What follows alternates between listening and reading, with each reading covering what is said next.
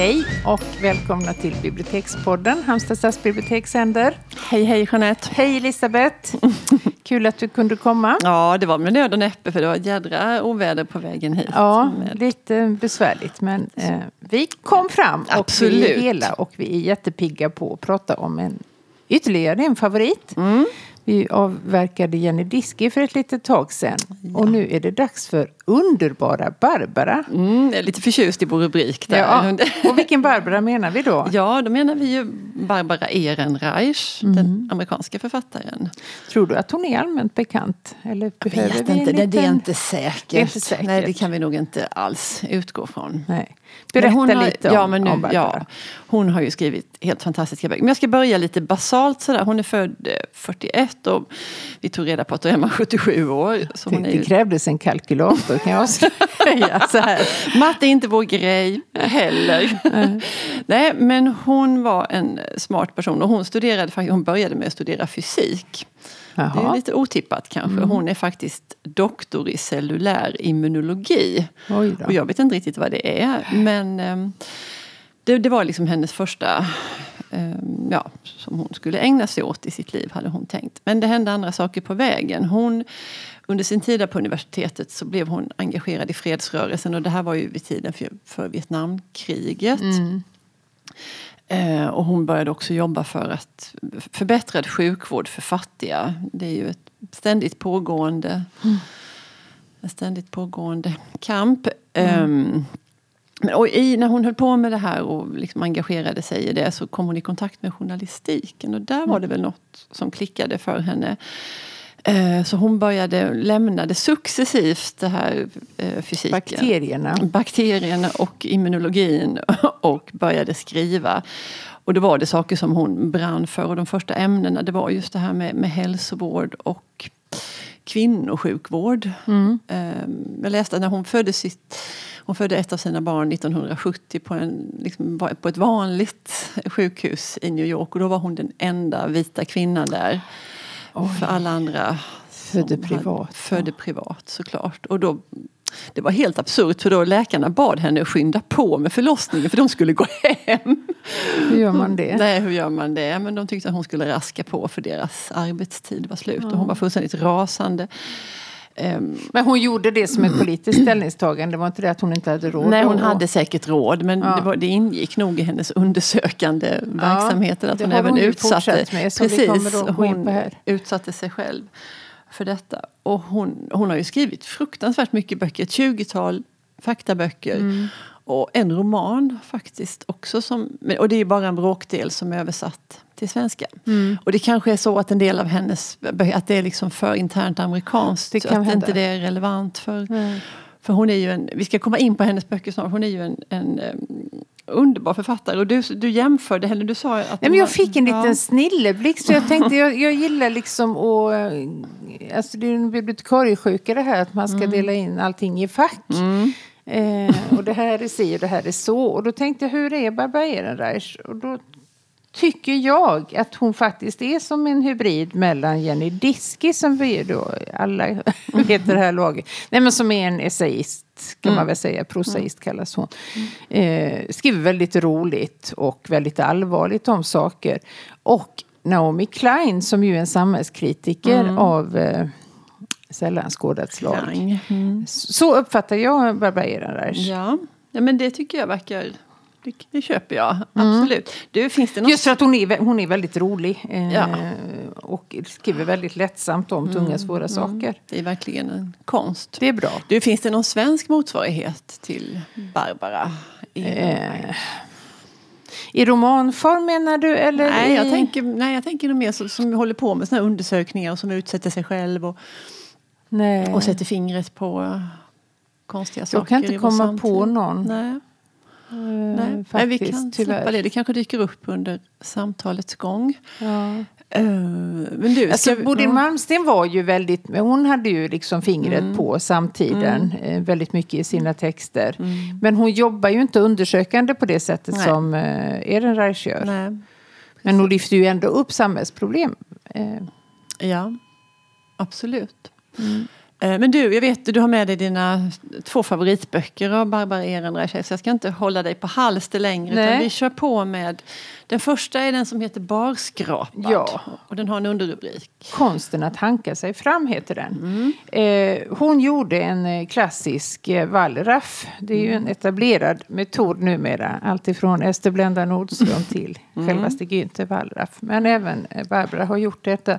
Hon undersökte låglönebranschen i USA. Mm. Eh, för minimilönerna där är ju extremt eh, låga. Och det finns väldigt många branscher där man faktiskt bara har minimilön. Mm. Och det är mest serviceyrken. Ja, det är väl det man hör om att många tvingas ha flera jobb för att överhuvudtaget Exakt. få ihop det så måste man ha något Du som kan, man kan göra. inte leva på det, Nej. det går inte.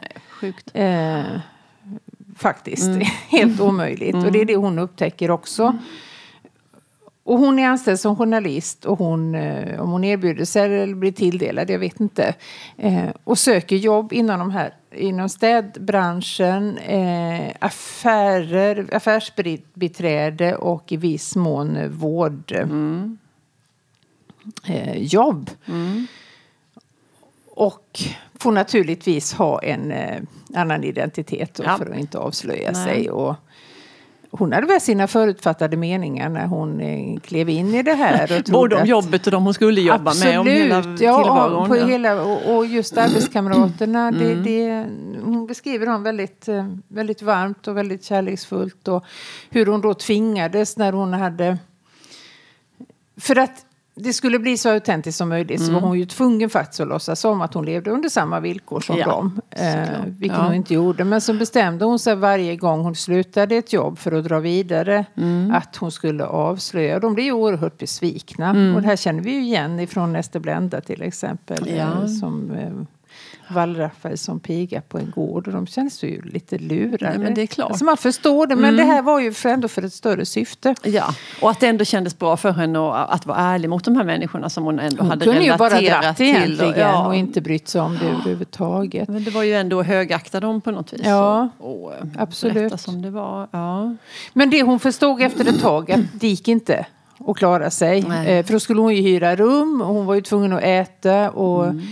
Ehm, det gick inte ihop och då frågade hon sin arbetskamrat men, men hur bär ni er åt? För hon hade också satt en, en ära i att hon får inte tulla på sina sparpengar utan hon skulle klara sig på den Mm, Hon skulle leva slut. precis på det här. Mm. Ja. Och då visade det sig att i princip alla hade faktiskt två heltidsjobb. Eh, Men du, hur klarar man då med, om man har barn till exempel? Då får man ju ägna kanske den ena lönen till att avlöna någon som... I och med barnomsorgen Mm. finns ju inte Nej. alls på det sättet som vi är vana vid.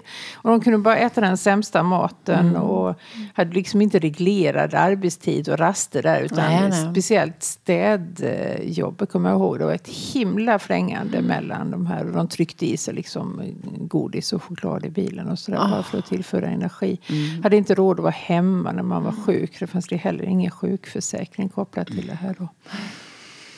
Men sen skrev hon, jag vet inte om det har hänt så mycket. Den här har ju ändå några år på nacken. Mm. När kom Jag den? tänker, Ja, 2002 kom den på svenska. Mm. Så tänk att hon gjorde undersökning kanske i slutet på 90-talet.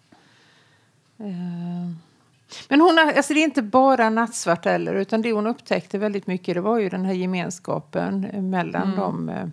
Och de, hur solidariska de var mot varandra och ställde Mm. upp för varandra ifall någon då var tvungen att kanske gå på ett läkarbesök eller göra någonting så täckte de upp då för att chefen Ja. inte skulle. För de hade ju liksom inget, det där som vi är vana vid, att man har ett förtroende från arbetsgivaren att Mm. vi gör det vi ska och det är ingen som kollar det. Eh, och vi, Eller ifrågasätter eller ifrågasätter Nej. eller så. Men det var ju verkligen Mm. piskan vinande över dem. Men då var de väldigt, väldigt solidariska. Så jag kan rekommendera den Ja. boken, Barskrapad. Du, jag tänker lite på en, en, en favoritbok som vi har pratat flera gånger om här. Det är ju Christian Lundbergs Jarden. Mm. Som ju är en skildring av liknande omständigheter i Sverige Ja, i nutid. Det är det. Eh, De som jobbar där i Malmö hamn med Mm. att flytta bilar som skeppas loss ifrån stora Mm. fartyg. Och eh, den här övervakningen och inga... Osäkerheten också. Att du Precis. kan från ena dagen till den andra vet du inte om du har väck. jobb. Nej. Och också någon, av, någon som var i Sverige utan uppehållstillstånd som Ja. blev sjuk och inte kunde komma till någon läkare och plötsligt så försvann bara den personen. Och, Mm. eh, men jag får lite sådana associationer när jag hör Ja. om Och det har han ju sagt. eh, Vi har ju haft Christian Mm. Lundberg här i podden. Att den är ju självbiografisk. Mm. Den kunde ju likväl kanske getts ut som en biografi. ett- jag vet inte. ja, men han har i som alla fall valt att presentera det i den formen. Mm. Jo. Det är nyttigt att bli påmind om det. Eh, dels hur ojämlikt det är och hur privilegierade vi är Mm. Ja, själva faktiskt. verkligen. Det är så himla lätt att ta allt för givet. Mm. Snabbt gör man det. Du, nu går vi till den andra boken som vi gillar jätte, jättemycket. Ja, Gilla läget. Hur Ja, alltså- allt gick åt helvete med positivt tänkande. ja, alltså en sån titel. Det är ju värt att läsa den bara för det. Ja. Nej men alltså, och sen pryds den av en smiley. För vi är ju så trötta på det där tillkämpat hurtiga. Mm. Och så när det kommer någon, och en amerikan dessutom, ja, som bara helt eh, sticker hål på sticker hål sticker och hål på klär där av. Och hon gör det supersmart på olika, eh, ur olika exempel från olika verksamheter ska jag säga. Ja. Och det börjar med att hon får en cancerdiagnos. Eh, och då är det ju det här klassiska att hon ska, en läkare till och med säger till henne att hon ska se sin cancer som en gåva. Åh, Vilken annan sjukdom Nej. skulle man säga så? nej. Så bisarrt. Så bisarrt. Och det, hela den här industrin bakom eh, cancer, har du tänkt på det? Nej, det har jag inte Särskilt gjort. bröstcancer. Ja, men du, det här Det är rosa band och det är rosa, rosa, rosa av allting. Och nu ska jag bläddra ett tag här, så kan Mm. inte du prata om något annat? Jo då, det kan jag göra. Nej, men, ja, men det är jätteintressant det där för det är, på, på något vis är det väldigt vedertaget det där med att man ska tänka positivt. Sen blir det ju absurt i sådana här det hoppa, ja, just i sjukdoms... Att man ska kunna tänka sig frisk och man ska ha man rätt attityd. Så, och det gäller ju inte bara cancer utan andra sjukdomar också. Det här, alltså om man har...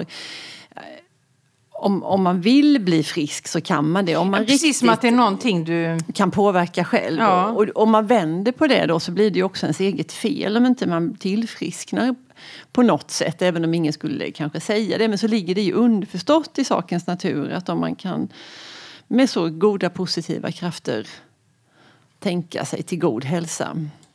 Så har man ju ett eget ansvar. Helt och hållet. Ja. Hur går det med bläddringen Jeanette? Nej men också att det verkar vara... Hon går också in på alla de här produkterna då som är knutna till eh, framförallt bröstcancer. Eh, jag ska läsa ett stycke här. Ja.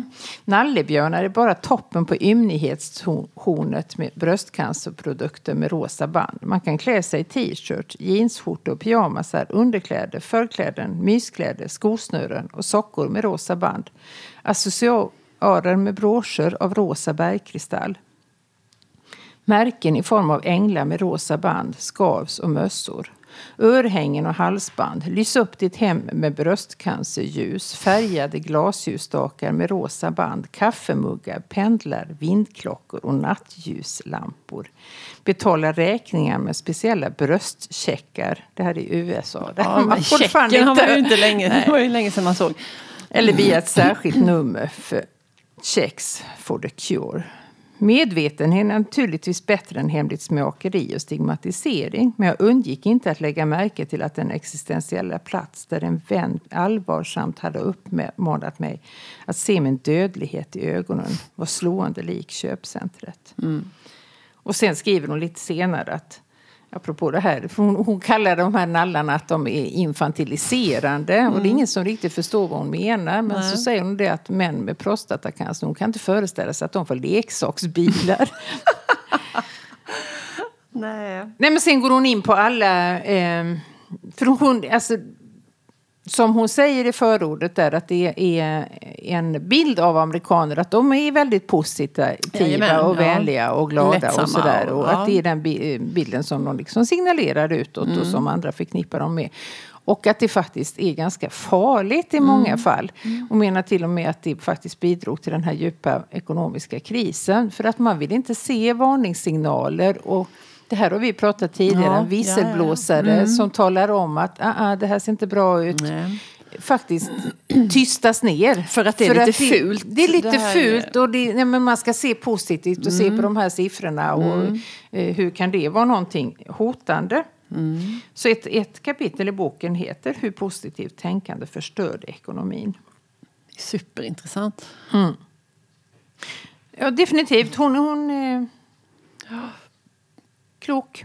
Klok person. Klok och rolig. Jag undrar om hon håller på med något nu. Det hade varit Nej. roligt om hon... Var hon... För att här har hon ju som sagt cancer i den här boken Mm. som kom 2010. Och sen upptäckte vi att hon har inte skrivit någonting. Men vad vi vet så lever hon ju i Ja, alla det fall. hon, absolut. Men är man 77 så kanske man får, och har skrivit 20 böcker så kanske man får, Får vara lite nöjd med det. Men... får vara nöjd. Ja, nej men du, det var roligt att umgås med både dig och med den underbara Barbara Mm. här idag. Eh, Vi tackar för oss och drar vidare men vi är snart tillbaka med ett nytt avsnitt. Tack för idag. Tack och hej! Hej!